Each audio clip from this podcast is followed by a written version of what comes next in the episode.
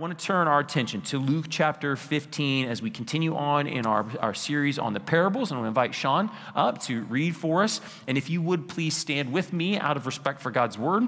Again, we're reading Luke 15, verse 11 through 32.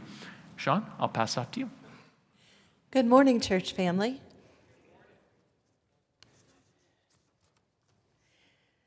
And he said, There was a man who had two sons. And the younger of them said to his father, Father, give me the share of the property that is coming to me. And he divided his property between them. Not many days later, the younger son gathered all he had and took a journey into a far country. And there he squandered his property in reckless living.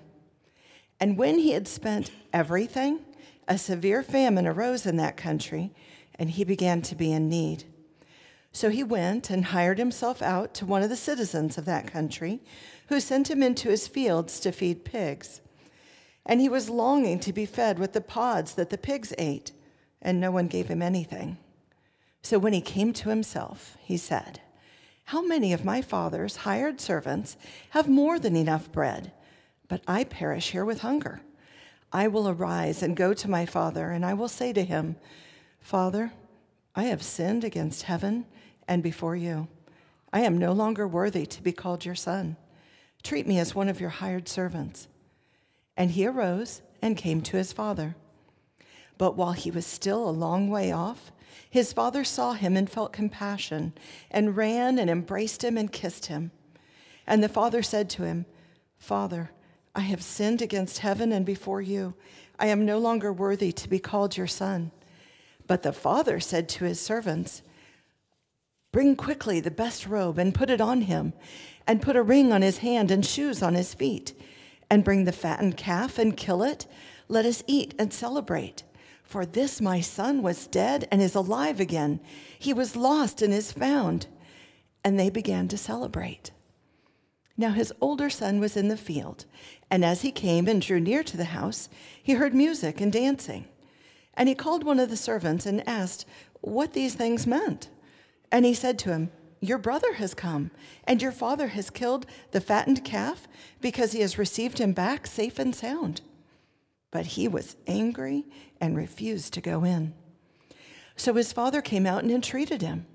But he answered his father, Look, these many years I have served you, and I never disobeyed your command. Yet you never gave me a young goat that I might celebrate with my friends. But when this son of yours came, who has devoured your property with prostitutes, you killed the fattened calf for him? And he said to him, Son, you are always with me, and all that is mine is yours. It was fitting to celebrate and be glad, for this your brother was dead and is alive. He was lost and is found. Church, hear the word of the Lord, and you may be seated. Thanks, Sean. Would you just bow your heads with me? Father, this is uh, a beautiful parable. Uh, it reminds us of so many aspects of our own faith journey for those of you, for those of us that are in this room that uh, um, have put their trust in you. Just your welcoming arms and, and how easily we will depart from you and, and uh, so many other components. But Father, I just want to pray that as we come to this text this morning, that you would open our eyes to see uh, areas in which our lives that we are not living in a way that's pleasing to you. Father, I pray for those that are here that, that know you, that are, uh, that, that are followers of your Son, Father, that, that you would help us if there's ways we've strayed from you to see uh, what it is to come back to you and to do that today. I pray, Father, for those that are in this room that maybe Father, they've, they've strayed completely away from the faith. Maybe they grew up um, knowing who you were, grew up in the church, or knowing uh, the gospel in terms of just uh, the, the facts of the gospel. Lord, I pray that this morning, by your Spirit, you might um, draw them back to yourself. Father, I pray for those that maybe have never heard the gospel that are here this morning or that are listening online. Father, would you open their eyes to see the glory of our Father, you, who always waits with open arms to those that would come to him. But Father, pray most of all that you would help us to sit underneath your word tonight, today. uh, this morning, Father, that as we hear your word, that you would do a work in us by your Spirit, opening our eyes and our hearts and our ears to hear and see exactly what it is that you would have for us today, each of us in this space. And so, Father, I pray that you'd help me to be faithful to your word. You'd help me to be faithful to the message that you intended for your people this morning. And Lord, that you would then speak to us as a result of that. Lord, I just ask and I pray all these things in your name. Amen. So, um, I'm guessing that most everybody in this room at some level has heard this parable. This is probably one of the most famous, most commentated um, sections of all of Scripture. Certainly, out of the parables, this is one of the most famous parables that's out there the prodigal son and what that looks like and this is a unbelievably deep and nuanced and beautiful parable that has all kinds of different things for us as god's people and people that don't even know jesus to see the character of god and to see us and who we are and so there's so many things in that but i don't have time to get into all those nuances today but i do want to focus on what i think is really the, the main plot of this parable and then also a little bit of a subplot of this parable and what it is that Jesus is actually trying to communicate to us. The first is, and the main plot centers upon the relationship between the Son and the Father. And there in this parable is a very, very clear progression in that relationship. It, ge- it begins with a very public and clear statement from the Son that he wants to completely dissolve his relationship with the Father and with the family. This is a dissolved connection. And this is really important for us to think about and to understand in terms of who we are and who we were outside of Christ. A dissolved connection. In those days, in the first century, for a younger son to come to the father and demand that he get his inheritance now, in this moment, would have been one of the most insulting things that you could possibly do to a father. One of the most public and, and dishonoring things that anybody could do in that day and age. This was a clear communication that this son wants to completely sever ties with his family. Essentially saying, like, I, I don't want to be a part of this family anymore. I don't want to be your son anymore. In some respects, it's almost like the younger son is saying, I wish, dad, you were dead. Like, I wish you were already dead and I was completely free from you. And Jesus' intent for us is that we might see ourselves in this young man, because in essence, this is who we all were because of Adam and Eve and the sin that came into this world through the fall. This is, in many ways, all of our, our, our, default position that we've all said we don't want to have anything to do with God. We want this completely dissolved relationship. Scripture speaks to this in a lot of different places, but one of those places is Isaiah 59, verse 2. It says this Your iniquities have made a separation between you and your God, and your sins have hidden his face from you so that he does not hear. Now, there's a couple things that's important to see in this text. This is not God moving himself away from us, this is because of our sin. You see those key words there? Your iniquities, your sins have done this. This is our default position. The separation that has happened between us and our Creator, the Father.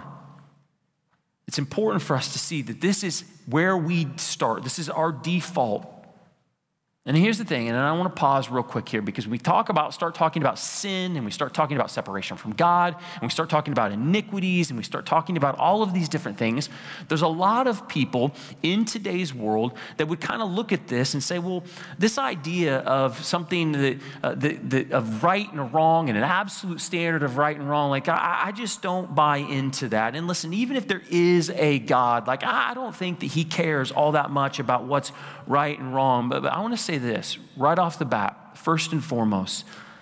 If God is there, and He is the all powerful creator who never began, who never ended, and will never end, who never learns anything new in His life and in His existence, if He exists in that way, this kind of a God, our God, doesn't just demand that we follow a certain standard. We need to understand He is, by His nature, the standard of what is right and what is wrong. It's not just a list of rules that He kind of made up in eternity. Like those standards of what is right and wrong are anchored into who he is, his very being. We've talked about that before. And there's a lot of people who would say, well, there isn't a standard. Like, it doesn't make any difference. And surely God doesn't care. And then there's others who would say, like, I, I, I'm going to live according to my own standard. Like, really, that's what matters. I can believe in a God, but what I'm really going to do is live according to my own standard of what's right and wrong, and I don't really worry too much about this whole issue of sin. Listen, real quick, before we continue on, we have to see this that that leaves us with there's really only two options when we think in terms of right and wrong. Either one, there is a standard that is set outside of us that we don't make, or we can never claim that anything is right and wrong. So if you're somebody in this room this morning, or you're listening online, and you believe that, listen, right and wrong is just a subjective thing. It's whatever I think, whatever I believe. Listen, here's what I would ask you to do is at least be consistent with the way you view that. You cannot claim anything right or wrong ever. Ever. Which means if I like your car better than my car, then I can kill you and take your car, and you cannot claim that is wrong. If we're standing in line at Chick fil A and I don't want to wait very long, I can cut in front of you and get there first, and you cannot say that that is wrong. You can never declare anything is right, and you can never declare anything is wrong. This world is just a bunch of animals running around, living off of our instinct in complete anarchy. None of us really believe that. And we'll say it, and the culture will say it all the time. And this is, this is really, really important for us because if there is a standard of right and wrong outside of us, and God has said that we have broken that standard of right and wrong that is outside of us, which is one He has set, then he's also saying that that has separated us in a relationship, that that relationship is dissolved. Like this young man, like we're saying, we don't want to have anything to do with you. We're not your son. We're not image bearers. We're going to do what we want to do. And that's exactly what happens. When we start to live this way, when the relationship is dissolved, then there's three things that happen in our lives. One, we begin to live in accordance with a different identity, right? So the son, he's living like the son of this man. He's living in his home, living in his, in his provision, and he then says, I'm going to leave. And verse 13 says he's going off into a far country. God is, your Jesus is using that to help express the distance between the Son and the Father and pointing to that this man is trying to completely get away from all of his identity. So, as a Jew, he's leaving to another country. He's wanting to expunge everything it means to identify himself as a Jew in that day, as a part of that family. He wants to be his own. He wants to adopt the virtues of this far off country. He wants to adopt the pursuits of this far off country. He wants to adopt the ideas of this far off country. He's assuming a completely new identity. Now, for those of us who obviously are Christians, we understand that this isn't a new identity in a sense that we're all born in this far off country, right? Like we're all born in this far off country. It's the identity in which we live, but it's not the identity in which God made us to have because we were born to be image bearers. Amen? We were born to live in accordance with His ways, in accordance with what He called us to, in accordance with the way that He intended us to be. And so we're living in accordance with this identity. You, you want to know what that identity looks like in this far off country? Joshua 20, or Judges 21, verse 25 says, In those days, there was no king in Israel. Everyone did what was right in his own eyes. Sounds kind of like no standard of right or wrong, right? The right or wrong is whatever you decided for it's going to be. Isaiah 5:20 says, "Woe to those who call evil good and good evil, who put darkness for light and light for darkness, who put bitter for sweet and sweet for bitter." Job 24, 13 says, Though There are those who rebel against the light, who are not acquainted, acquainted with its ways, and who do not stay in its paths. Like, this is what it looks like to live in accordance with the identity of another place. There's no right or wrong. I'm going to do what I want to do. And in fact, I'm going to take what God says is right and I'm going to do say that that's wrong. And I'm going to take the things that God says is wrong and I'm going to say that those things are right. This is where we all are. This is who we all are outside of Christ. We don't want Him to tell us what to do. We want to dissolve the relationships. We want Him to be dead. We want to live in accordance with our own ways and do what we want to do. Anybody remember those days? I do. I do. And so, not only do people who are not living in the family take on the identity of the country in which they've left, but they also are released to their pleasures. Listen, think about the son, all of his stifled and pent up carnal, fleshly desires that had been kept at bay underneath the father's household. Like those are all gone. He is now free to spread his wings, to use his resources upon all of his carnal desires, to do exactly what he wants to do. In fact, he's wanting to get as much distance as he can from that old life, that way of thinking, because then he doesn't have to worry about shame. He doesn't have to worry about accountability. He doesn't have to worry about feeling like there is a right and a wrong. We see this all over the place, don't we? This is one of the reasons why we, as people and humans, I don't mean as Christians, but as humans, we're trying to distance ourselves as far away from God as we can, even coming to the point of believing that there is no God or saying that there is no God. Because if there is no God, then I don't have to deal with shame. And I don't ever have to have anybody tell me what's right or wrong. And that's essentially what this man is doing. It's like, I don't want to have to worry about that. I want to just be able to do what I want to do.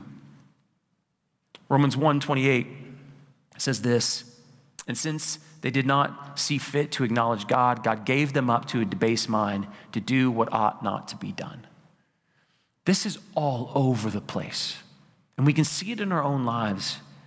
This young man, just like so many of us, saw that the pinnacle of life was complete freedom to do what he wanted to do. This drives so many people. There are so many people within our own culture. It drove me before I knew Jesus. Just do what I want to do. Have as much pleasure as I can possibly find.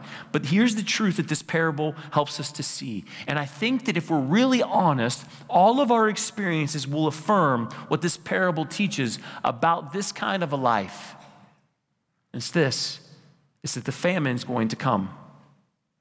Every single person, which is everybody, all of us, who lived in the far off country, who want to say, we're going to do what we want to do, live according to our pleasures, every single person will find out that at the beginning it feels like there is immense pleasure, immense joy, even a peace that comes from distancing ourselves from God. But in the end, there will be a day when the pleasure is no longer easy to find. And what you will be left with is a wilderness. What you'll be left with is hunger. And what you will be left with is thirst. There's a scripture in Jeremiah that points to this. It's Jeremiah chapter 2, verse 13. And he talks about his people, and he says this For my people have committed two evils. They have forsaken me, the fountain of living water. Now, now think about our parable. Where did this man forsake the Father? I'm leaving. I'm going off to another country. Don't want to have anything to do with you. I, I want you dead. I'm going to take all of your resources. I'm going to spend it on prostitutes and living, and I'm just going to do what I want for the sake of pleasure, right? And, and so this is where he's forsaken. And so two evils, they've forsaken me, but it's not, it doesn't end there. They've done something else. They've hewed out cisterns for themselves, broken cisterns that can hold no water. Now, what is happening in Jeremiah? Now, anybody know what a cistern is? A cistern was used in the, those days as a hole in the ground where they would then fill it with rock or they would put rock around it. And the idea was that then that cistern would be filled with water from like drainage and runoff so that in days where there wasn't rain or where there was famine, they could have water to drink right? And so the idea is instead of going to the living fountain, I'm going to go to this cistern. Now, here's the thing a cistern can provide you with what feels like really good water. Oh man, I'm thirsty. There's no water over there, so I'm going to go and I'm going to drink it, and it quenches my thirst and it may feel good. But think about what happens to a broken cistern. What happens if your cistern can't hold the water well? Then what happens over time is you're left with nothing but a dirty, sludgy muck, right? Because it's all the runoff, it's all the drainage, and then you're left with nothing but sludge. This is sin. So that's what happens. Like we leave God and we say, like, I'm gonna go find pleasure somewhere else, and I'm gonna look for it somewhere besides the Father's house. And man, this feels amazing. This is awesome. But over time, it leaves you in a place where you have nothing but muck. This is what sin does to every single one of us. This is the famine that this young man found. It's the famine that you and I experience in our lives. It's the famine that you run into when you run into the bottom of the bottle. It's the famine that comes when that person that you put all of your hopes in walks away. It's the famine that comes when you realize that you need a more powerful drug to get the same high. It's the famine that comes when you realize that you need a newer phone because the one that you had is no longer good enough. It's the famine that comes when you realize you're not getting the same kind of attention from the opposite sex. And so you've got to do something more outrageous to do it. You've got to dress a little different, work out a little bit more. And you're like, I can't get what I want so much. Or it's the famine that comes when you don't get the same likes on TikTok or Instagram or whatever it is that you're engaged in. It's the famine that comes when we think that what is going to satisfy ultimately doesn't. It's the famine that comes when you sit in front of a computer thinking that what's on the screen is going to satisfy, only to be left with muck at the end of it. I, I, could go on and on and on all day long. Every single one of us who have ever pursued something other than the Father to satisfy us have been left in the famine, haven't we? It doesn't matter whether you're a Christian or not. Now, there are some people who have enough money and enough resources to create the illusion that the famine never comes, isn't there? I could just keep chasing. So every time the dissatisfaction comes back, I go buy a new thing, I go do a new thing, I go experience a new experience, I go to a new country, I go to a new whatever. And so they're constantly chasing, constantly moving, so they never have to face the reality that the cistern is broken and it's not holding any water. Our sin, brothers and sisters, it always promises so much. And it tastes oftentimes really good, but here's the thing it will always lead to a famine. Always. Every single time. In fact, the truth and the reality that we cannot be satisfied in the other country that is a reality that we will all get the dose of at some point. Because we weren't meant to live in the other country.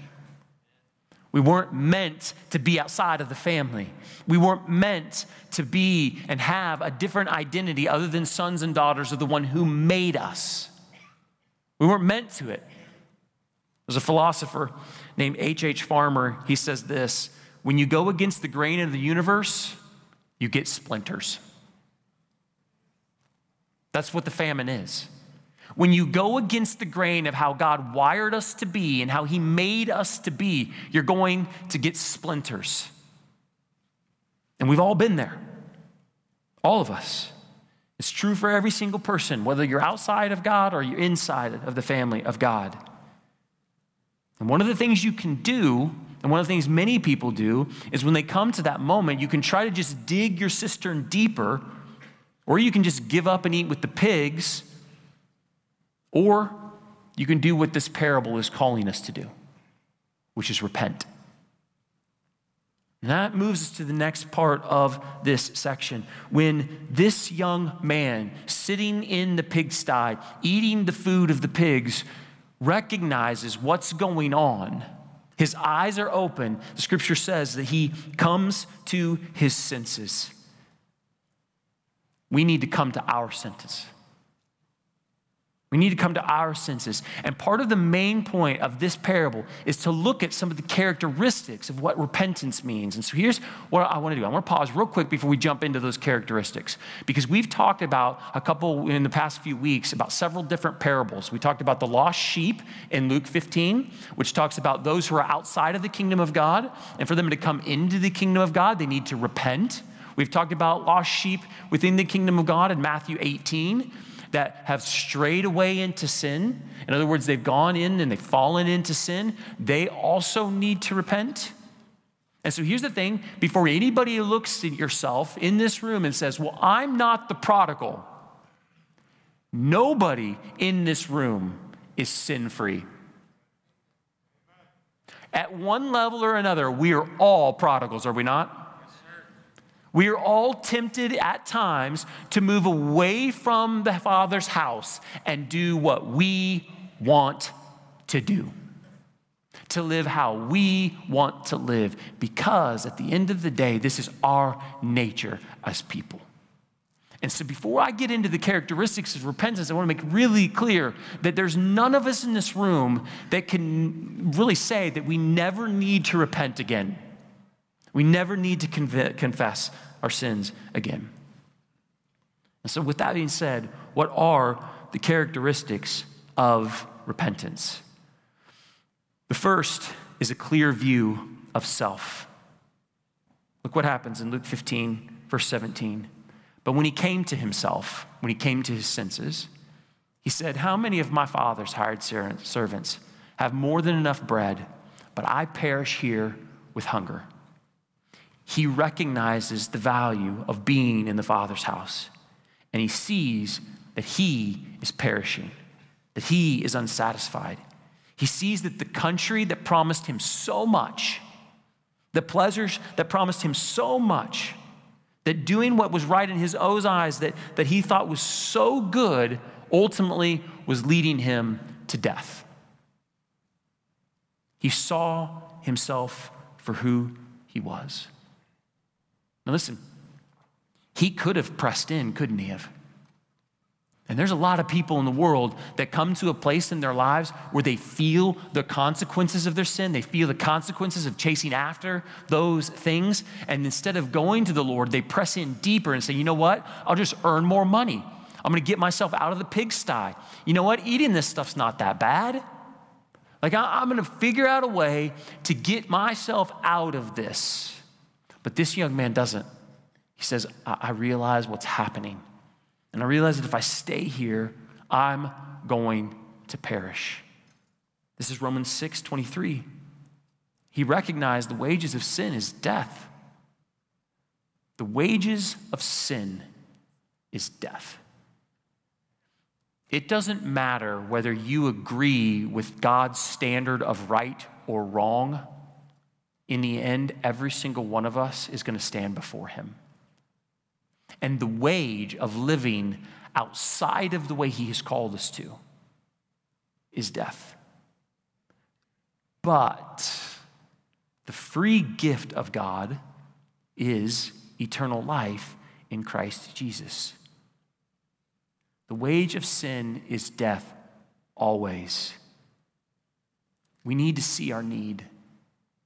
We need to see and understand the danger in which we're in when we're living within our own ways.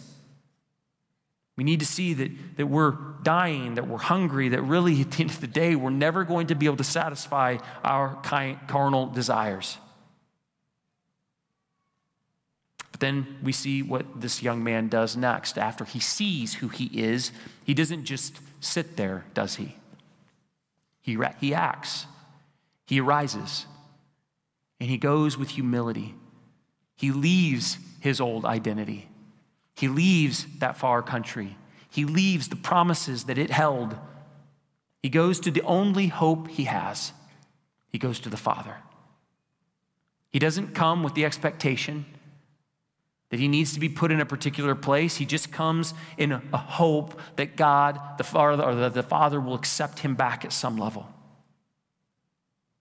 So often, what happens in this kind of space, there are people who see their plight. They see themselves for who they are, But instead of acting, they start to justify and say, you know what, I can't go to God until I clean myself up a little bit. You know what I mean? I, I need to be able to bring something to the Father before I go to the Father. And so maybe if I work myself out of this mess, and maybe if I could come back with just a little bit more of my inheritance and I can give it back to my dad, then maybe he'll accept me back in. And all of that is going to do is keep you in the slop. This man woke up to who he was, he saw who he was, and he simply got up and started moving. This is one of the most beautiful things about faith in Jesus Christ is you don't have to know much. You don't have to be able to answer every question in the scripture. You don't have to, to be able to know everything about Exodus or everything about Leviticus and the law and what this means for you. All you need to do is be brought to an end of yourself and cry out, Jesus. Yeah, just, I don't know where else to go. Like, I just, I want to go home. The Father never says, You know, I'm glad you came back, but before I welcome you in, you need to do this. He never says, Before I welcome you in, you need to change your clothes. Before I welcome you back in, you need to clean off the mud. He just welcomes him back in. This is what trust and the Father's love is all about. And we know as Christians that you don't just get to ignore your sin, right? Like sin doesn't just go away, but Jesus or God, in his love for us, as the people in that far off country, sent his son to pay the debt for our sin so that we could come home. This is what Jesus has done. He paid the cost for us to be able to come back in. So this man, he gains a clear view of himself. He simply gets up, he begins to act. And thirdly, he confesses Father, I've sinned. I've sinned against heaven and against you. He takes full responsibility. He gives no excuses. He doesn't shift the blame to someone else. Be like, well, you know, had you given me more, or if you didn't, you know, had you not let me leave in the first place, he doesn't do any of those things. He just comes and says, This is on me. You know what I love about this too? He didn't get caught in his sin. How many people are super open to repent once they get caught in their sin? This man saw it. And he went and he confessed it. He brought his sin to light. He said, I have sinned against you, Father. Now, as he comes home, we step into kind of the subplot of this parable, which is the older brother. And this older brother, he represents the people of Israel who very specifically had a attitude towards the lost that we talked about earlier when we talked about the lost sheep. They wanted to have nothing to do with them. But the younger brother, he sees his sin. He sees his failure. He sees his disobedience. And he comes to the father in humility and he confesses that. But the older brother, he has walked in ungrateful and prideful obedience and he insists upon his rights or at least what he thinks is due him. Looking at disgust upon the repentant, non son brother. I said this earlier in, the, in, in our time together. It's like, if this is you, if you look at yourself and say, like, I, I don't have anything to repent of, like, I don't have any sin in my life to confess, like, I'm good. And you know what? I hope all those prodigals find Jesus this morning. You might be the older brother. Like, you might be the older brother. Because it's real easy, and I've said this before, to look at everybody else's sin and not see it in ourselves. And it's really easy to say, well, I, I'm not like this young man. Like, I'm not going out with prostitutes, and I'm not spending all his resources on my pleasures and my sin. What about your anger? What about your pride? What about your impatience? What about your materialistic desires to spend everything on yourself? What about the way you treated that person this week? What about how you've only focused on yourself this week? I could go on the list, right? All these things that happen inside of our hearts that we don't tell anybody, that we don't feel are that big of a deal. That's just as much living in that country as drunkenness is. That's the fruit of that country. And we're all called to repent. We're all called to run back to the Father. I want us to see just really practically what this looks like for a person. And so, over the next couple of minutes, I want you to watch a testimony of um, somebody that, if you've been around the church, you probably recognize, but uh, Megan Melcher, uh, sweet sister in Christ who um, serves our special needs kids in, in ministry here at church. But um, she wants to uh, share her testimony and testify to the work that God has done in her life. So, watch uh, this video over the next couple of moments.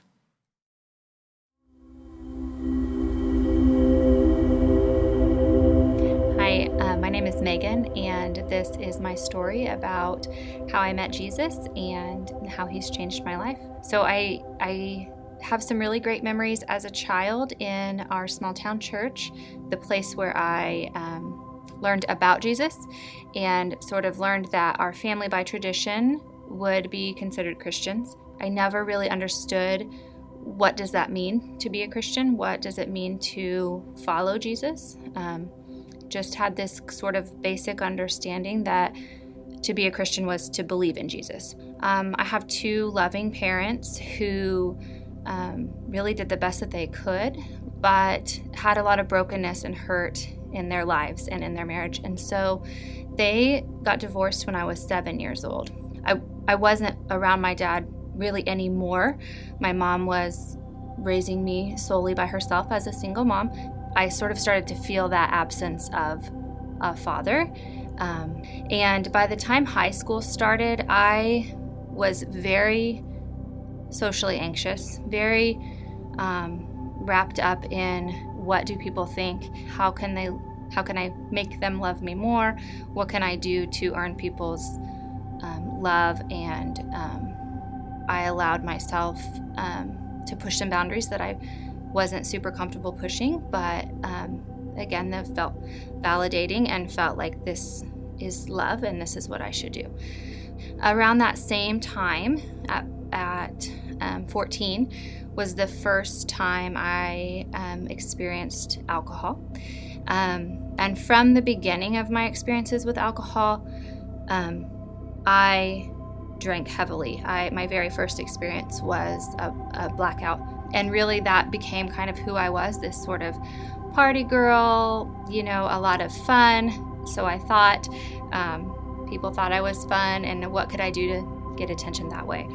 And um, then I graduated from high school and, and started school at KU. I was away from my mom for the first time. It had just been the two of us for about six years, she and I. And so what I knew was that college is for parties and um, that's really where my party lifestyle escalated. Lots of drinking, then some some drug use, some inappropriate relationships, unsafe relationships, and I got to the point there um, at KU where I was, I would say, about the rock bottom, as low as you could get. I would wake up in the morning and not not have a recollection of what I did or even um, at times what had been done to me. So there just started to become a lot of shame, and um, I didn't know the way out of that except for just to continue being that way. So I, I moved back home. I moved um, into my mom's house and lived on her couch for a little while. I didn't immediately, you know, change my life just by coming home. I continued to um, party, continued to do those things, but now I was just at home. Um, but my mom um, was working as an occupational therapist at St. Francis, and she um, had a coworker who was a younger man, and he he was playing softball in this church league softball. And my mom reached out to him and asked, Meg, you know, she said Megan's a good softball player. She probably talked me up a little bit. She asked him, Will you ask her, please, to play on your team because she needs a new friend? She's kind of struggling here. So he did. And um, he asked me to play softball for Central Christian. And I made it to one game and then then I quit. I was still partying. Apparently, Monday night was a big night to party in those days. I don't know because I missed all the rest of the Monday night games. But thankfully, um, he needed a girl on his co ed volleyball team in the spring, and he invited me to play again, which would have been the first of many, many more second chances given to me. Um, but through that volleyball experience, where I did go to every game, um, I got to know this man, and I also got to know this group of Christian people. They were caring and they were accepting. Um, and he was radically different than any other man that I had ever um, had a relationship with. Um, he was kind and caring, um, respectful, never pushed any boundaries, um, had his own boundaries that were kind of shocking to me. Like, I didn't understand um, those convictions that he had. And um, so, as our friendship grew and then we grew into a relationship, he asked me to come to church with him here for his birthday one weekend here at Central. Um, super uncomfortable, had never been on a date to a church. And so I started coming here with him every Sunday. We used to sit really up, real high um, on the left side of the balcony. And I can remember um, just sitting and listening and often um, just weeping uh, at, at the sermon and the things that I know now the Holy Spirit was speaking to me. Specifically, I remember a sermon about shame, giving your shame to Jesus and asking for forgiveness and laying that at His feet. And that um, when you do that and you accept Him as the Savior for all those sins, you don't have to live with it anymore. That was something I didn't understand, you know, from that. What does it mean to believe in Jesus? Well, He is my Savior and He takes away all of my sin. So, kept coming here every Sunday, and um, in 2012, I was baptized here. Um, it was a private after church baptism, a baptism weekend, but um, he got to dunk me, which was really fun. um, just a really special experience. Um, and then we got married about a year later, and we've been married for nine years now. And so now my life gets to de- be defined not by all of those shameful things that I did, but, but how Jesus has um, filled my heart and my life. And, and I get to serve my church and um, experience true Christian fellowship here with believers. And um, my life is just so radically different than what I thought it ever would be and it's just so good. And i my my prayer is that that i would continue to grow in my faith and that i would raise kids that know and love the lord and that i can would continue to serve the lord here or wherever he puts me. Um, but more than that i pray for salvation for um, my friends and my family who don't know the lord and who are struggling with that shame. And um, who don't know yet that they can lay that down and Jesus will take it. I just pray with my whole heart that that anyone who doesn't know the Lord will learn that and meet Jesus soon and be able to live in that fullness of life that he gives.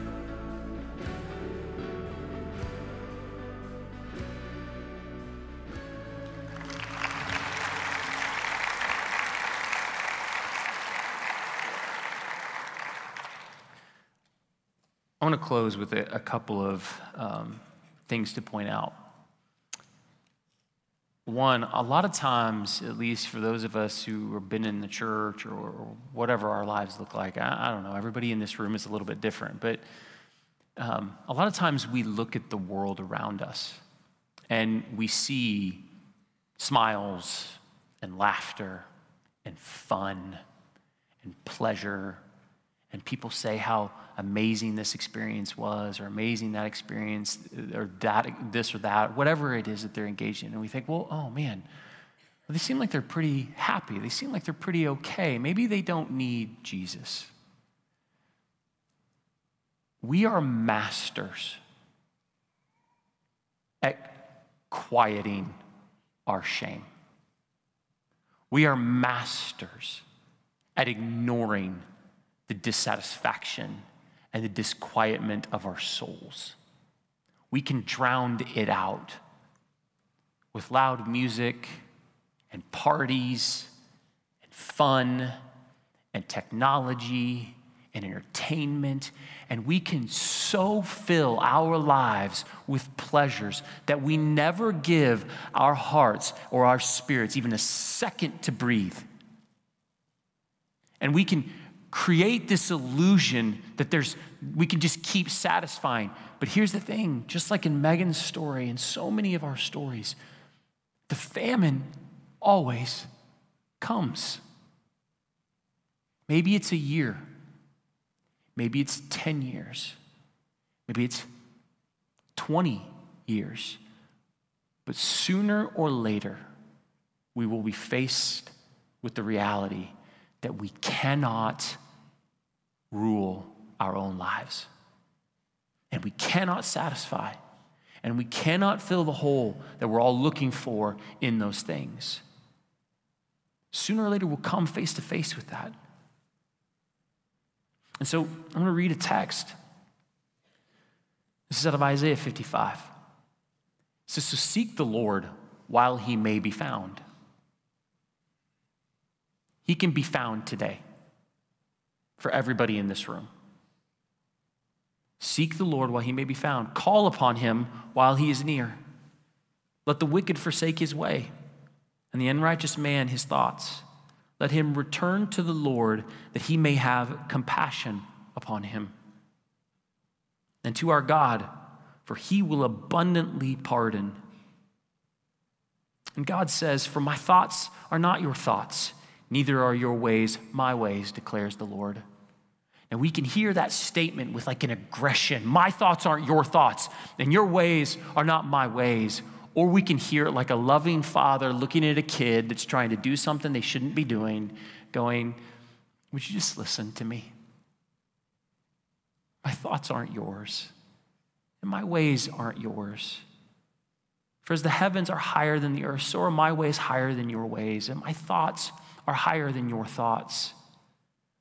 Like, this is our God. You may think that you can decide what is right for you. But if you go against the grain of how God has made you to be, you're going to get splinters. We all will. And He's called us to repent. And so, for those who are listening this morning, they're in this room, and you've never thought about Christ, and you don't care about God, and you don't have a relationship with Jesus, here's what I would ask you to do simply look at your life, and you think you're leading it the way you want to lead it, the way your ways are, are right in your own eyes. Think about the moments that you felt that famine. Maybe you've been able to push it down. Maybe you've been able to cover it with a smile. I just want you to look at your heart and think about those moments where that disquietness comes. Maybe you're in this room and you have put your faith in Christ, but you're living in sin. Like you believe in Jesus, but you're still running to another cistern, and nobody else may know about it. Your wife may not know. Your husband may not know, your parents might not know, and you're running to it, it's going to leave you dry. It's going to leave you lost. And will leave you to death. So maybe that's you this morning. Maybe you have that thing in your heart and you just you know that there's that sin present in you. And maybe right now you can't think of a sin in your life that you've just walked in and you know is not in accordance with God's will. Then, then for you, I would simply say, like, are you clearly viewing who you are? And if so, and you're just dependent upon Christ and you're in one of those good seasons, then praise God for it. Then you need to be praying for other people. Here's what I want to do we're going to close our time. And we're going to close our time this morning with just a time of reflection. A time for you to just sit before the Lord, regardless of where you are, because I don't know. If you're a non believer, an opportunity for you to reflect on what I just asked. If you're a believer and you know you're walking in unrepentant sin, a time for you to lay that before the Lord and to confess it. If you're one who doesn't know of anything that you're doing right now that is outside of God's will for your life, to go, Lord, test me and try me. See if there is any wicked way in, in me. And truly ask Him those questions. Because after this time of reflection, we're going to come to the, the, the communion table. And the time of communion, what this is, is it's represented that you're declaring, like, I'm abiding in the grace and the mercy that has been given to me through Jesus Christ and his death. I'm, I'm putting my faith in that work to cover for the sins that I have confessed. And so here's what we're going to We're going to have a time of silence. And as you feel led to the Lord, Ryan and the team, they're going to play. And as you feel led by the Lord, and you feel like your time has come and you're ready to come to his table and be in his presence, I want you to get up and come to one of the tables that are around the room and grab communion.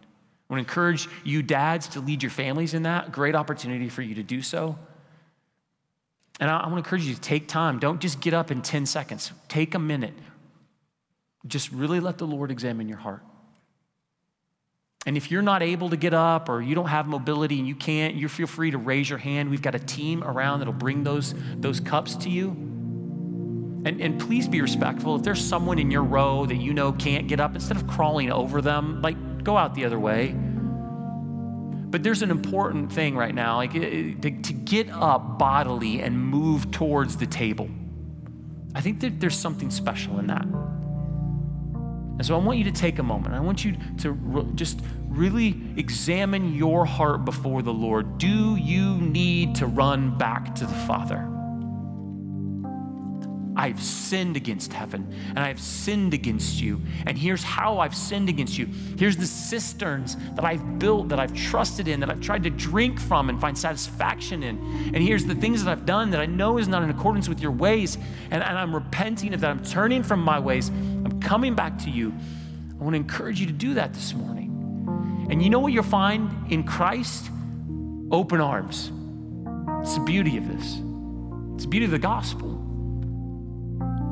is we're just gonna we're just gonna have a time of quiet, a time of silence. And as you feel led, come up to one of the tables around the room. And then Ryan and the team are gonna lead us in a song. And myself and other elders and pastors and prayer counselors, we're gonna be down here at the front. And if you want prayer, you want to confess to somebody just verbally, because you want to bring something out from the dark into the light, like it's a great opportunity to do that. People are going to be getting up, moving around, and so you won't be a spectacle. We can take you off to the side and pray with you, but I just want to encourage you during this time at some point, if you feel led to do so, please come down. We'd love to pray and talk with you. And then we'll worship and close our time. Pray with me. Father, there are not words that I can speak that can reveal what only your spirit can reveal. It's your spirit that needs to convict us of sin. It's your spirit that needs to show us areas in which we're still living in accordance with our ways. It's your spirit that needs to help us to see that we might be living in a way that's right in accordance with our own eyes. Your spirit has to do that work. And I pray, Father, your spirit would be present with us in the next few moments, testing us, showing us if there's any wicked way in us. And Father, leading us to the grace and mercy of your Son that we find through your Son. Father, I pray for those that have been struggling and they feel so dirty and they feel so gross and they feel like they're just stuck in it. Lord, I pray that you would help them to trust in your grace and they would just get up and arise and they would just move towards you. They may not know what the next step looks like. I pray that you just give them boldness to just move towards you. Father, I pray for those that are in a season right now where they're just walking faithfully and they clearly, they, they just don't feel like there's any area in which they, that they're aware of, that they're not being faithful. Lord, encourage their hearts. I pray, Lord, that you would help them to be steadfast. Because we know we, we go up and down and we have seasons. And I pray in this season that they would just walk in that encouragement, Father, and that they would continue to abide in your love. But Father, I pray that in the next few moments, that you would just work in us, your people, bearing the fruit in us the way you would want us to, that we might walk in a way that is worthy of the gospel. Father, we might bear fruit in keeping with repentance. Father, I pray these things in your name.